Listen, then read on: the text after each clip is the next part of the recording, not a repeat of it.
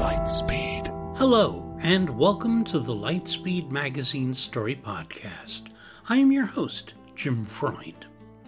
In this episode, listen to In the Nest Beneath the Mountain Tree Your Sister's Dance, written by Lowry Poletti and narrated by Stefan Rudnicki, with direction by Allison Bell Buse. But first, a word from our sponsors.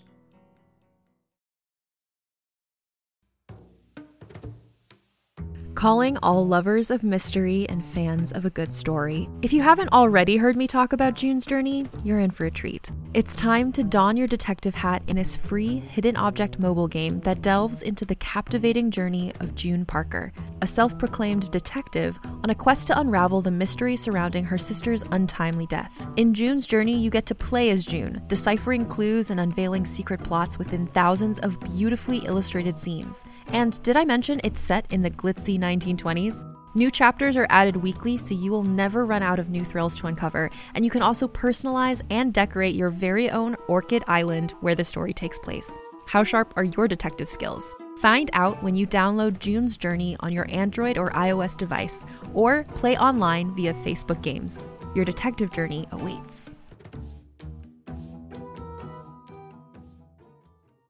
Another day is here, and you're ready for it. What to wear? Check. Breakfast, lunch, and dinner? Check. Planning for what's next and how to save for it? That's where Bank of America can help.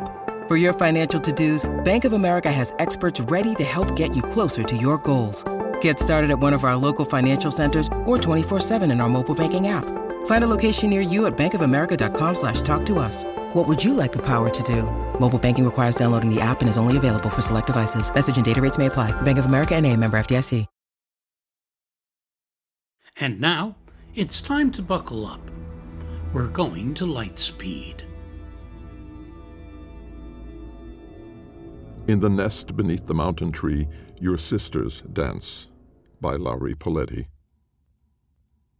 Dr. Nirwater Leera only agreed to study Mr. Girat because he is supposed to be dead. Tomorrow they will meet in person for the first time. But today Leera wastes time by staring at a cellophane bag full of Girat's vomit. Thackeran braconids store libraries of generational memories in their nests, and human vomit is the closest analog to the woody pulp and fermented fruit braconids churn in their crops. Creating and reading these memories is a skill they have learned from the wasps. Leera only needs one memory from Girat. The moment his braconid companion died. The last message he received from Girat is a video of him puking into a biohazard bag. Uh, the package arrived this morning. It sits in a briefly tidied oasis amongst the scattered mess of Leera's lab bench. When braconids make their memory full nests, their carapaces shine like stained glass with each peristaltic motion. Brood comb and queen cups become sculptures beneath the delicate movements of their pedipalps. Tapping on his cell, Leera opens his messages. The video's right there. Girat holds back his dark hair, wipes his lips with the back of a scarred hand, and looking into the camera, winks. Clenched in his pink fleshed fist, the crinkling plastic is almost obscene. Leera stares at the shape Girat's lips make in the thumbnail, then replies, You could have just told me it was in the mail. You're welcome.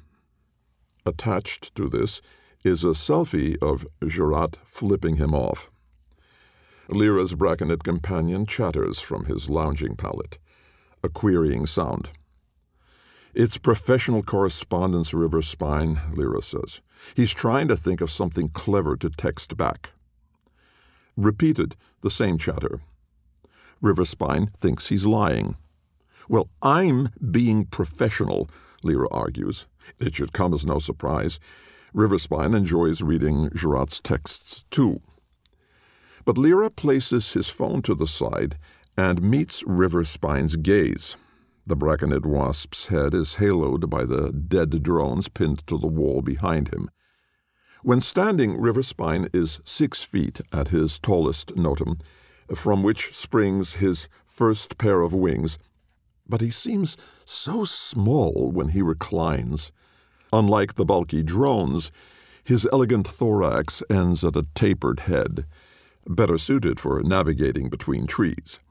When they fly, Leera fits like a puzzle piece in the curve of Riverspine's neck. Through their psychic link, Leera senses Riverspine's unease. Memory materials serve a specific purpose. Pupae chew out of their cups, brimming with the memories of their sisters.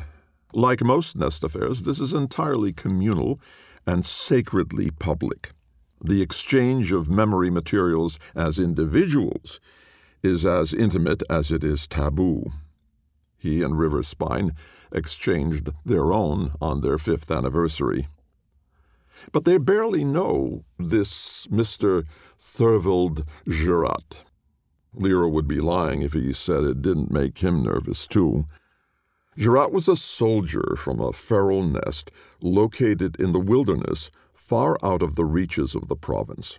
Just a few months ago, he was recovered from the aftermath of a border skirmish. When a braconid wasp dies, its human symbiote dies. Yet Girat bears the scar of a symbiote and no wasp companion. Of course, Girat told his captors the bug's dead. Leera taps on the acrylic countertop. The bug's dead. Each tap makes his glassware rattle the bug's dead. What if Girat had never uttered those words? The Queen's Council had tried on multiple occasions to pull Leera away from his retirement in the Eomir forests before this, but it was Girat who brought him here. If he can figure out how Girat survived, he may be able to save other human symbiotes, himself included. So he cleans the quartz glass slides he needs to prepare samples for memory decoding and sees himself reflected in each one. All of his previous tests have been inconclusive. Before anything else, he needs to prove that Girat was truly once bonded to a braconid. He hoped the drones, recovered from the same battlefield, would yield a genetic match to Girat, but they weren't so lucky. Sure, Girat has a recombinant genome, but so do the human children of symbiotes. Leera sinks into his chair. Mixing together the correct solvent is tedious work and a stark reminder of one of the many reasons he retired. The silence of the lab is counterpointed by Riverspine typing away on his keyboard. His movements are slow and erratic, and that alone fills Leera with a creeping dread. What are you working on? Leera asks. Riverspine's answer is prefaced by an amber warm smell. Aggregation pheromone, uh, used to call foragers together in the field, but more accurately translated here as, I would love for you to be closer to me. With the click of a button, Riverspine enables text to speech and a tinny voice reads the beginning of an essay about Braconidae collectivist influences on post contemporary Impressionism. Fascinating, Leera says. He allows himself a smile. Is this the one you're writing for the Post? Riverspine blinks in affirmation. Humming, he starts writing again, but a tremor strikes his foreleg. His keyboard falls to the floor with a chest piercing clatter. Startled, Riverspine jumps upright, back arched. His hackled chitin scratches the ceiling. Oh! Leera steps away from his desk to pick it up. Oh, love, it's fine, it's fine. See? He props the keyboard back up, but Riverspine doesn't touch it. The tremors are getting worse, and they both know it. When Riverspine sits again, his aortae are pumping so quickly that his thorax heaves. Leera lingers for a moment, but Riverspine says nothing at all. Resigned, Leera swirls a gram of Girat's memory materials in the solvent, then places a few drops on each of the slides. He reminds himself he is going to crawl inside of Girat's brain. He thinks of Girat's lips. He's here for a reason. He will claw his way back to the living. He will force his fingers into that scowling mouth. Before he retired, Leera designed a machine to decode memory materials so one doesn't have to depend on a braconid human pair. There are so few symbiote academics. In fact, Leera and Riverspine are unique at the Queen's University. But he eyes the rest of the bag, then spoons out another gram and places it on his tongue. It's quicker this way. Girat's memory is a flash of 10 seconds. A drone stylet, 25 centimeters across at its widest point, enters his abdomen. Blue ivies hide him and the drone from the rest of the jungle. The silt beneath them is black, the dirt on their bodies the color of ash, the blood gem like around his wound. The drone in the memory is excited, nervous, fumbling.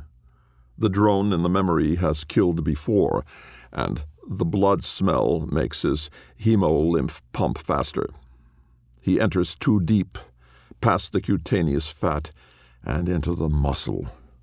Through the new and threadbare link between drone and soldier, burning anger prefaces the familiar smell of a dying mind. Leera takes a picture of the view outside of the passenger side window. The province's capital city, Diaprasula, sits in the distance. Her towers are wasp made, sculpted from Eomir bark, and woven into the clouds like a network of blood vessels. With each second, she becomes fainter and fainter. He sends the photo to Girat, captioned, We're an hour out. At Leera's insistence, the Queen's University graciously agreed to the following terms. Girat would be transported to the Leera estate for further examination, he would have complete privacy while boarded there, and he would be released at the conclusion of the study. You're in a car? Girat asks. I thought you were the flying type. Riverspine sits on the roof of their vehicle, tapping a melody against the steel. He hasn't flown in weeks. Leera hums along. All of Riverspine's brood sing the same song, because they emerge from the same nest builder's pulp. And not all symbiotes fall in love with their companions. Braconid primate dyads are co workers, domestic partners, brothers at arms. The province's Trivia Pact, which delineates the correct procedures for symbiosis, gives Braconids the right to select their symbiote. New volunteers live in the Queen's Nest for weeks before the selections, which allows these relationships to bud far before the stylet goes in. It's so much easier for humans, Leera thinks, because they are trained to love with their whole being. There is no collective, there is no queen. He continues to love his identical twin, Ayuna, long after her untimely death. He continues to love the mountainous vistas of the Eomir tree, although he is now hundreds of kilometers from the nearest one. He will continue to love Riverspine. He will return to them all. Now he looks into the blaring white of his cell phone, where Girat sent a blurry picture of the Lyran Gardens with a caption, Arrived, as if he were staring down the inky blackness of a well full of love. Leera doesn't text back, but his cell pings again, this time with a photo of the guest room and a waving hand. Trellised walls give way to arched windows, gauzy curtains, and clouds floating past the green glass. The manor sits on stilts. A century of seasonal floods have yet to touch it. During the months of organizing this trip, shipping Girat from the city, uh, getting the paperwork for Riverspine to take a sabbatical, keeping Queen Lezhatchka's chosen, the human symbiote, Ms. Idar Raza, up to date on their laboratory findings. He and Girat spoke every day.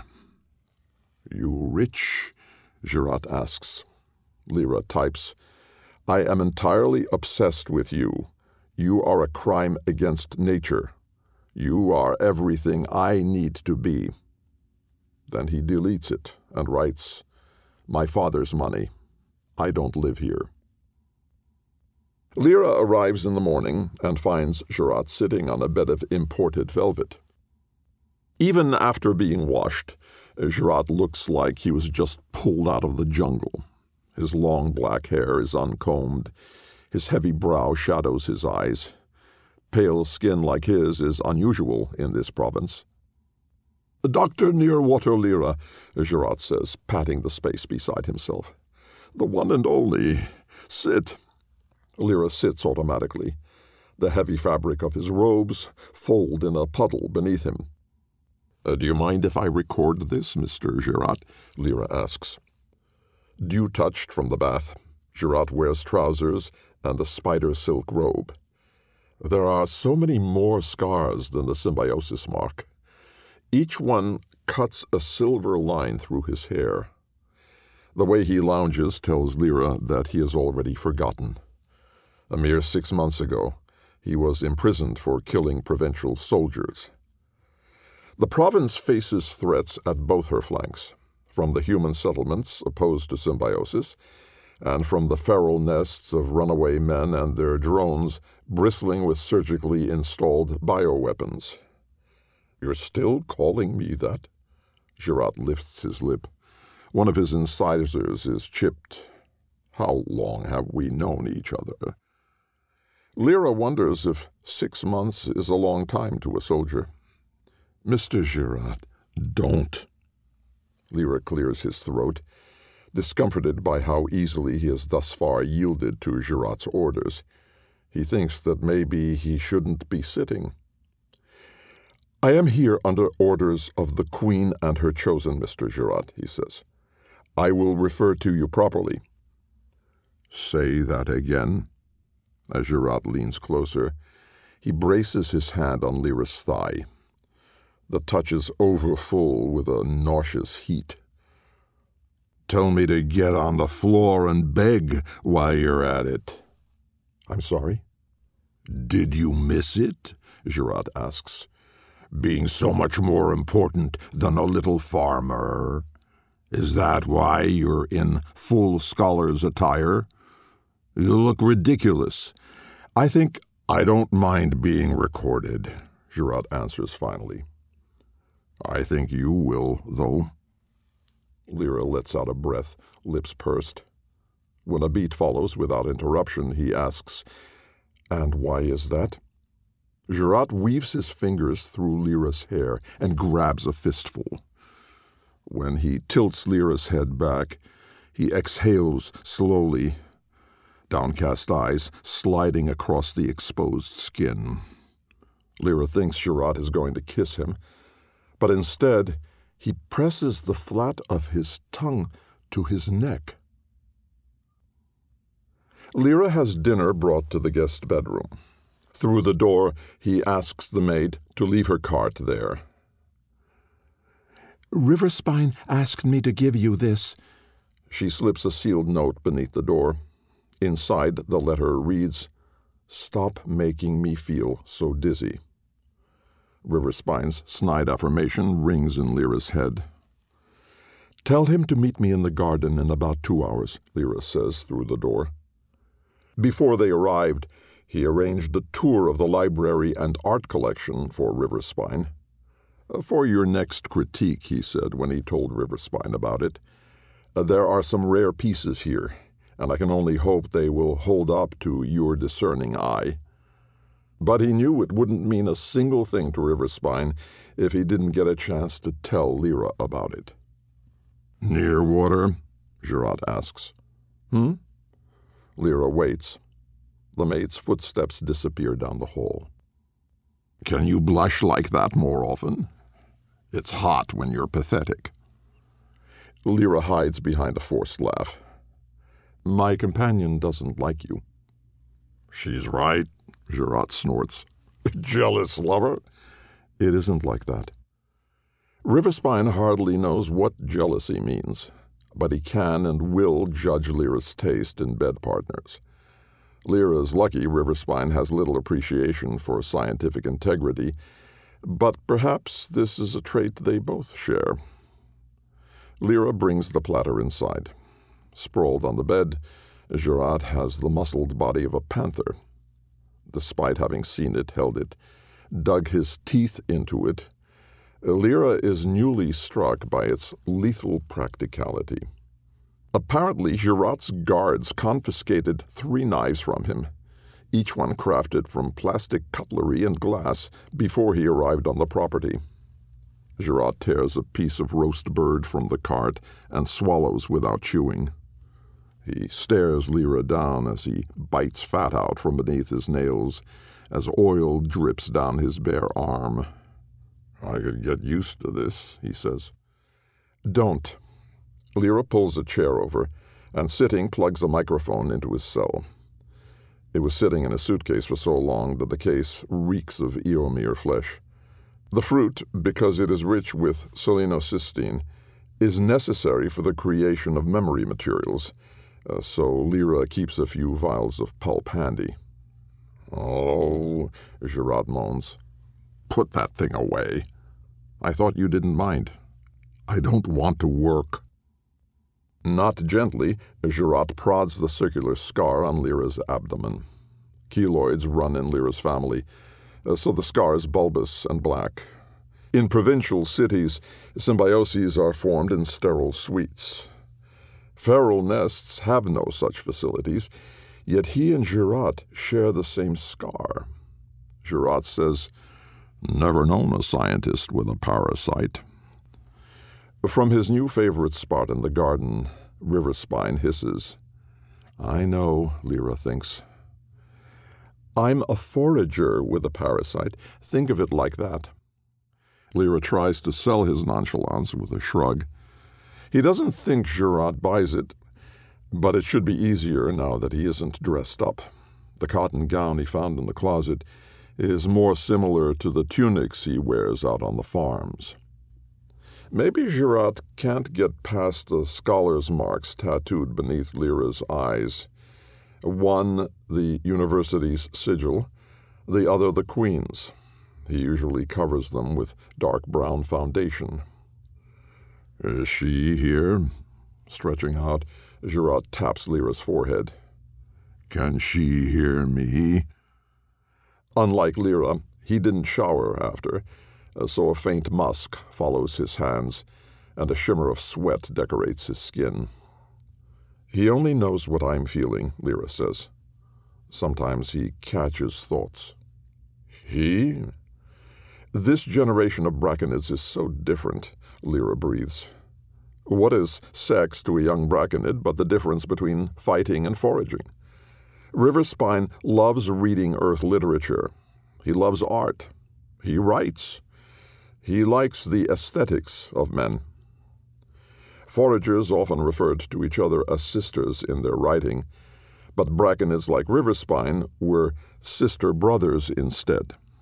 Oh, the day that Leera learned this, how they cut English into little bits to suit their new selves, as he once had when he'd come out. The bug has a name, too, Girat deadpans. You're stalling.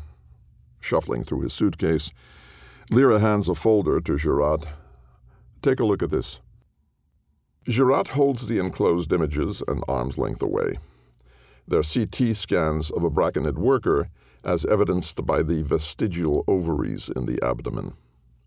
This planet's braconids, Macroplytis equitus, share a common ancestor with terrestrial wasps of the same family. Their anatomy is startlingly identical, despite the fact that Thacaran braconids live on an oxygen rich tropical planet capable of sustaining the circulatory system of a horse sized insect. Notice the dark area on the ventral surface, Leera says. In a healthy braconid, we would see undamaged ganglia there.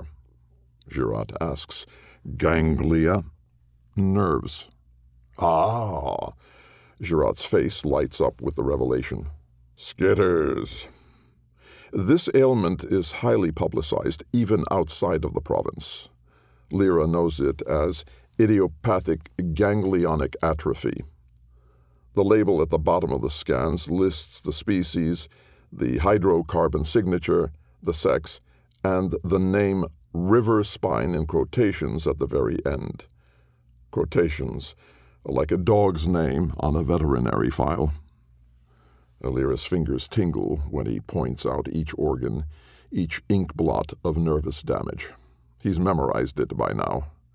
If someone presented him with Riverspine's carapace, hacked open like an overripe mango, he would be able to recognize him by the layout of his aortae alone. You're looking at a dying braconid, Leera says. Girat drums his fingers against the mattress. Even accounting for improved screening procedures, the number of affected foragers is rising each year. If our symbiotes could do what you did, Girat, uh, we could save quite a few lives. I didn't expect you to have such a good poker face, Girat says. Excuse me? If you were here for this little study of yours, Girat tosses the folder to the side.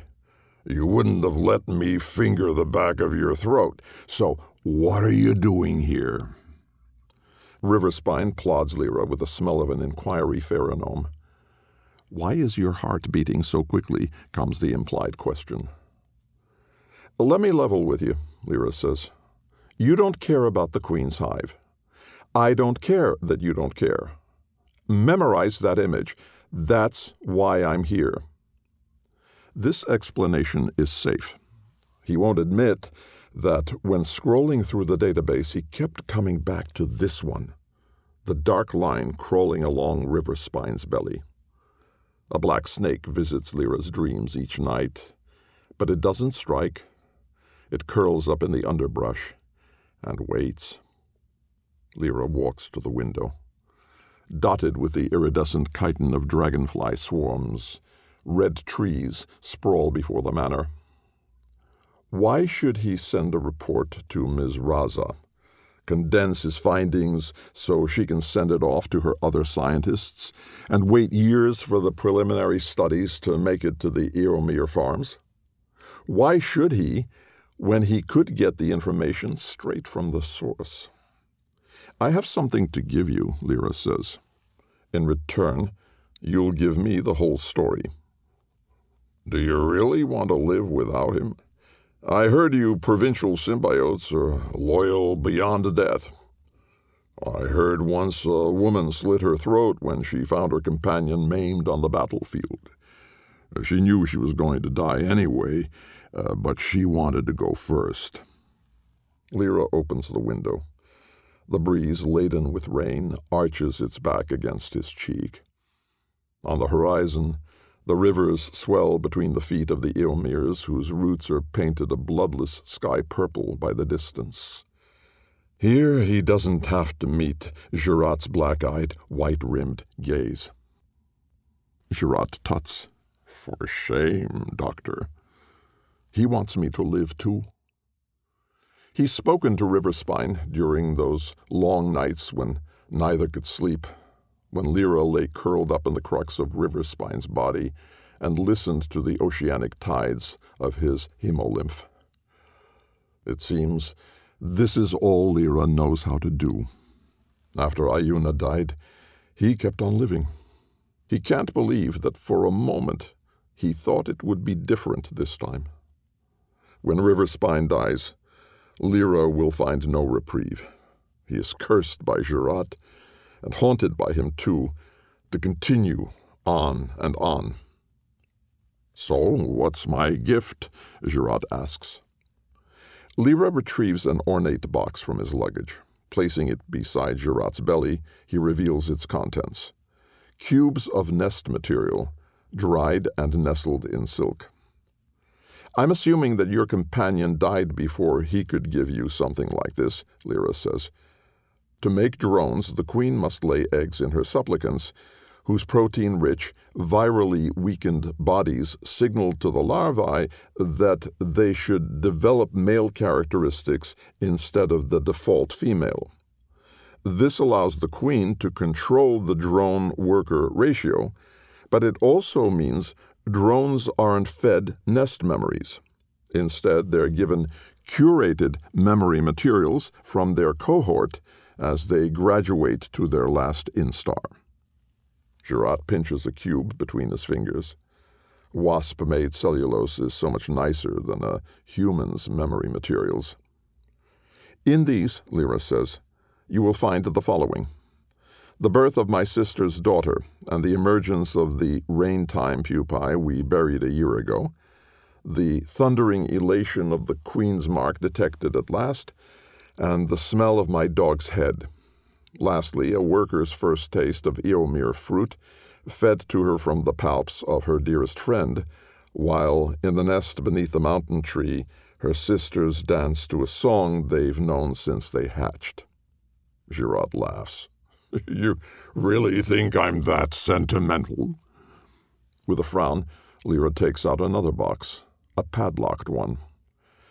In here, he says, you will find the sweet taste of a supplicant's flesh, the ejaculatory rush of pumping poison into a man, the ecstasy of detecting and killing an invading drone, the strange, nauseous invasion of a patient who woke up in the middle of a surgery, and the moment I tried to kill myself when my sister died. Leera clears his throat. These ones are harder to source, so they're shorter. He tosses the key to Girat, who finally sits up straight. Box in lap, Girat examines its contents. When he licks a cube, his body tenses and relaxes. Then he gives a long, shuddering sigh. Did you think I was lying? Leera asks. I don't trust anyone. Girat clicks his tongue against the roof of his mouth. Don't take it personally. Girat places the cube back into the palm of Leera's hand. It was a first death, he says, hyena faced. A first death, Leera echoes. Humans are not M. equites' first host species. Braconids need primate riders with delicate hands and clever tools to find the fruits hidden in the deep cracks of the Eomir's bark. But the Erythva a planet native species of mycone apes, spontaneously died off. Only a few Erythvite villages remain. When the first research team landed, this extinction was already well underway. Three fourths of the wasp's ancestral nesting grounds were lost due to the selenocysteine shortage.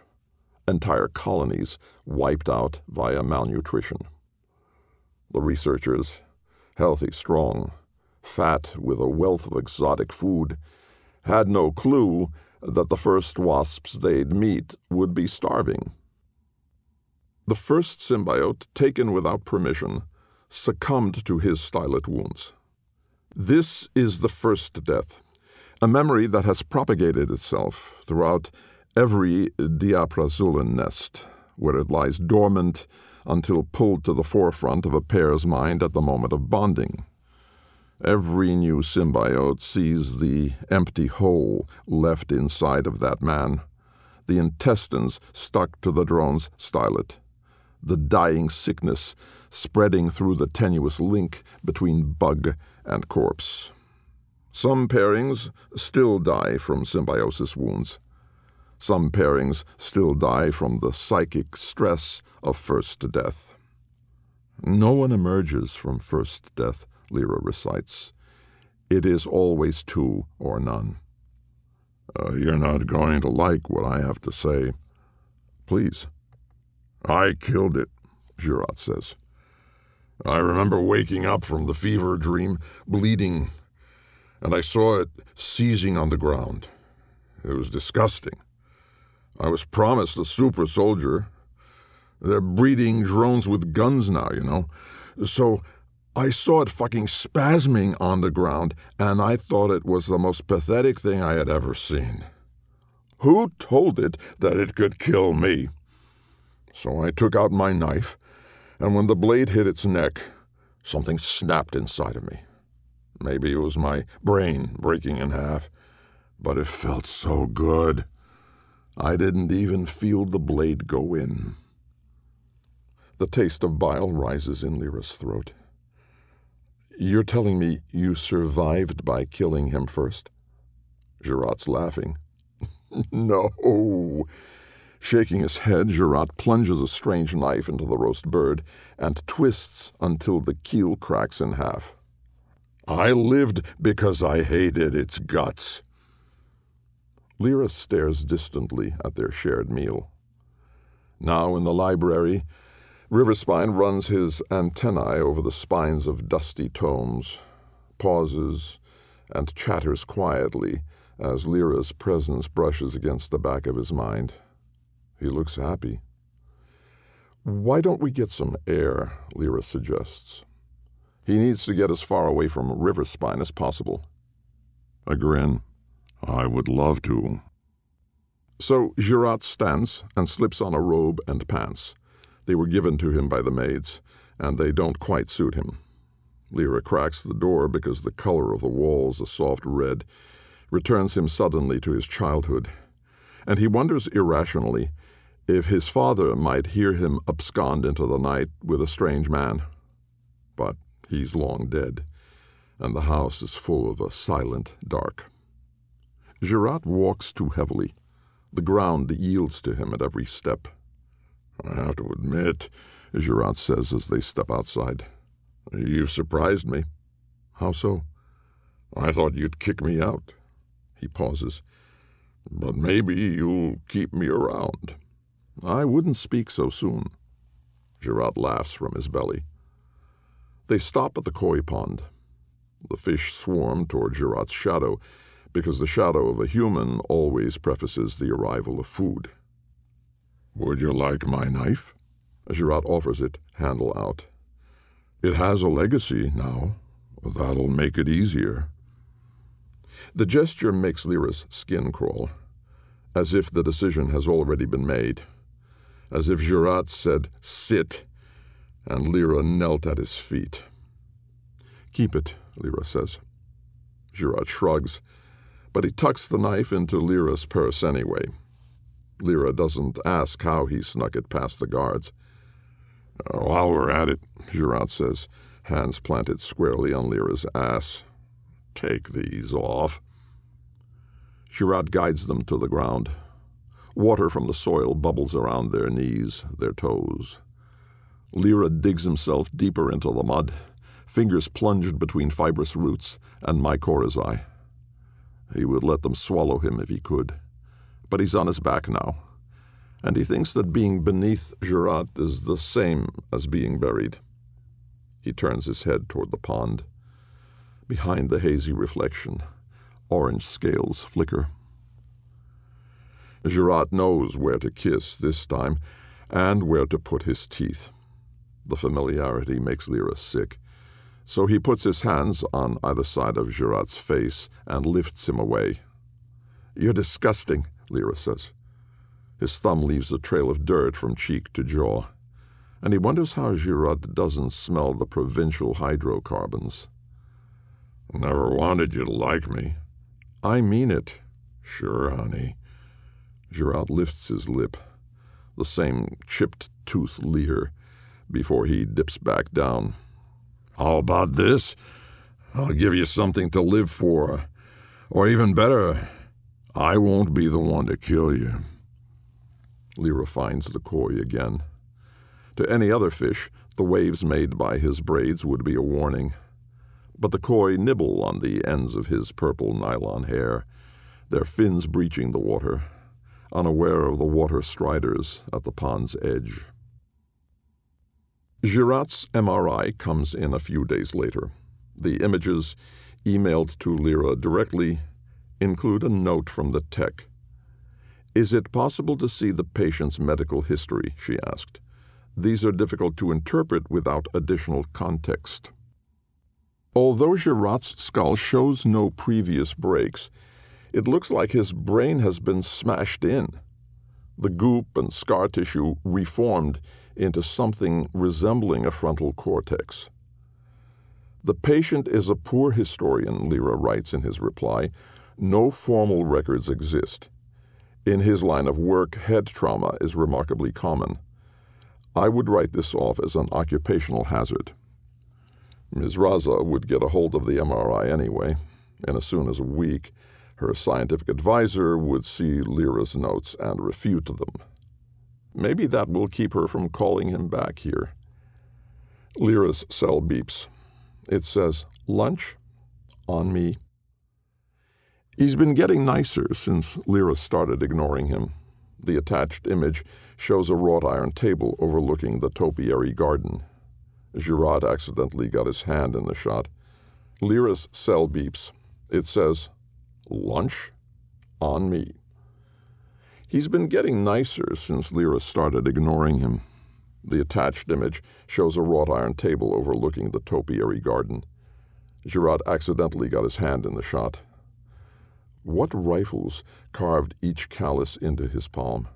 What blade painted each scar? The dirt wedged beneath his nails makes Leera want to vomit. Leera types, I am entirely obsessed with you. You are a crime against nature. He stares at the message for a moment. He still can't send it. He shuts down his computer and heads back to his room. Riverspine is already there, napping. There are holes in the sheets where he must have rolled around until his chitin poked through. Already Girat's scent has been replaced with his. Leera sits on the edge of the bed, which is hardly large enough for the both of them, and traces a finger down the edge of his carapace. He wonders why the Karen braconids have eyelids when terrestrial wasps do not years of studying braconid genetics, months consumed by PCR data analysis, hours spent in clinics, never prepared him for the question how does Riverspine look so peaceful when he sleeps? Leera puts his hands on either side of Riverspine's face, thumbs stroking the axillary spiracles between his eyes. A cluster of iridescent scales decorates his forehead. His antennae are curled and covered in a soft down. Leera whispers, Show me the one where we met again. Riverspine stirs at the sound of his voice, lays his snout in the palm of Leera's hand, and sighs. When was the last time Riverspine's proboscis reached down Leera's throat, covered in the honeyed memories of his hatching day? Show me the one where you found me in the bathtub, Leera thinks, tracing the scales. Show me the one where you thought I was dead. But he can't say this one aloud. Leera's cell vibrates. He's getting a call, but the flashing screen shows another notification. You know what? Girat sent this two hours ago. Fuck you. Leera answers the phone. It is the Queen's scientific advisor, a graying Earthvite woman. Leera recognizes her accent before she even says her name, and he takes a moment to swallow his fear. There's no way she's seen the MRI yet. She hasn't. In her low drawl, she asks for an update on the case. Leera apologizes and explains that the recording of his conversation with Girat was corrupted when he tried to compress the file. Really, he'd deleted it yesterday. You're a coward, Girat texts. A bitch. Unfortunately, Leera continues, it seems that Girat is nothing but a madman, a genetic fluke. Perhaps Ms. Raza should ask another scientist to investigate, maybe a sharper one, a younger one, for he fears that there is nothing else for him to discover here. As he listens to the advisor's reply, he checks his bags. His clothes are newly folded, rolled up military style. Both boxes are nestled beside the yellow and black of his robes. Frowning, he opens them and finds them both half full. The Forager's Dance is among the missing memory materials. Leera wants very suddenly and painfully to go home. I think I might miss you, Girat texts. Perhaps. Perhaps. Leera clears his throat and tries not to stutter. He has been silent for too long. There has always been a rare exception when it comes to first deaths, but they simply don't have a sample size large enough in the province to observe it. He pauses as the bed frame creaks. The house is too small for a pair like them. Uh, Dr. Leera? The old voice stutters. It's just, we take too many precautions. Uh, barely anyone dies first deaths anymore. Uh, really, it's a good thing. After Leera hangs up, the keyboard's voice chimes, You lied. He jumps.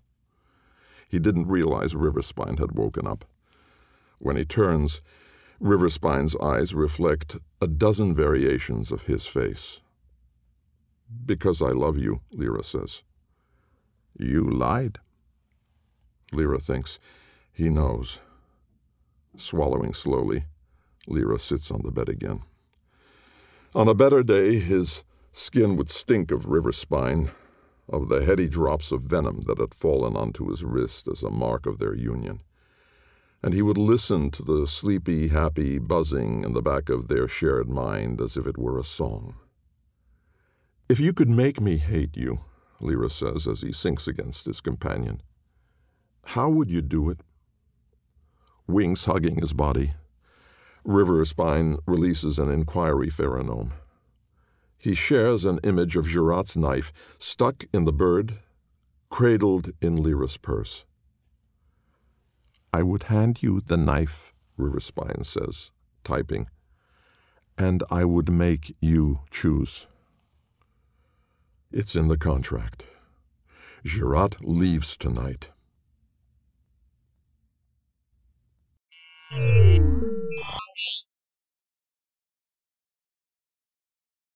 Hey there, it's Rachel Ballinger, and I am extremely excited to invite you to Rachel Uncensored. It's my podcast where I sit down and get real with my friends and celebrity guests, where we talk about all sorts of topics. And sometimes we might be under the influence when we do so. We cover things from personal stories to hot button issues and it's the only place on the internet you can find an uncensored version of me. It's a side of me that you might not have seen before because it's not the most family or brand friendly. But don't worry, I'm still sort of slightly a decent human being. If you're intrigued, then make sure you check it out. New episodes drop every Wednesday. You can find it on Apple Podcasts, Spotify, or wherever you listen to podcasts. Trust me, you won't want to miss out on the fun and candid conversations we have here on Rachel Uncensored.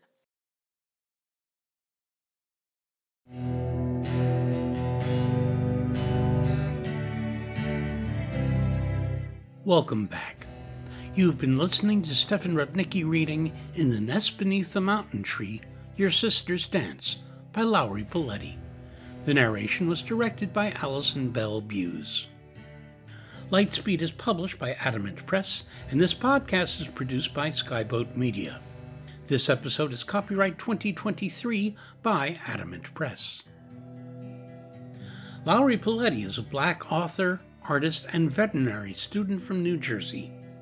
They write a variety of fantasy, sci fi, and horror fiction unified with their fascination with gore. When they aren't writing about monsters and the people who love them, they can be found wrist deep in a formalin fixed lab specimen. Their other pieces appear in Flash Fiction Online, Dark Matter Magazine, and Lamplight Magazine. You can find them at their website, L O W R Y P O L E T T I dot wordpress.com. Stefan Rudnicki is a Grammy winning audiobook producer and an award winning narrator who has won several audio awards as well as more than 25 Earphones Awards and been named one of AudioFile's Golden Voices. Stefan has been producing Lightspeed magazine podcasts since 2010, eventually adding Nightmare and Fantasy magazine and sharing the Hugo Awards for Best Semi Prozine in 2014 and 2015. Post production was by yours truly. Our music and sound logos were composed and performed by Jack Kincaid. Thanks for listening. That's all for now. See you on the Bitstream. I'm Jim Freund, wishing you cheers from all of us at Lightspeed.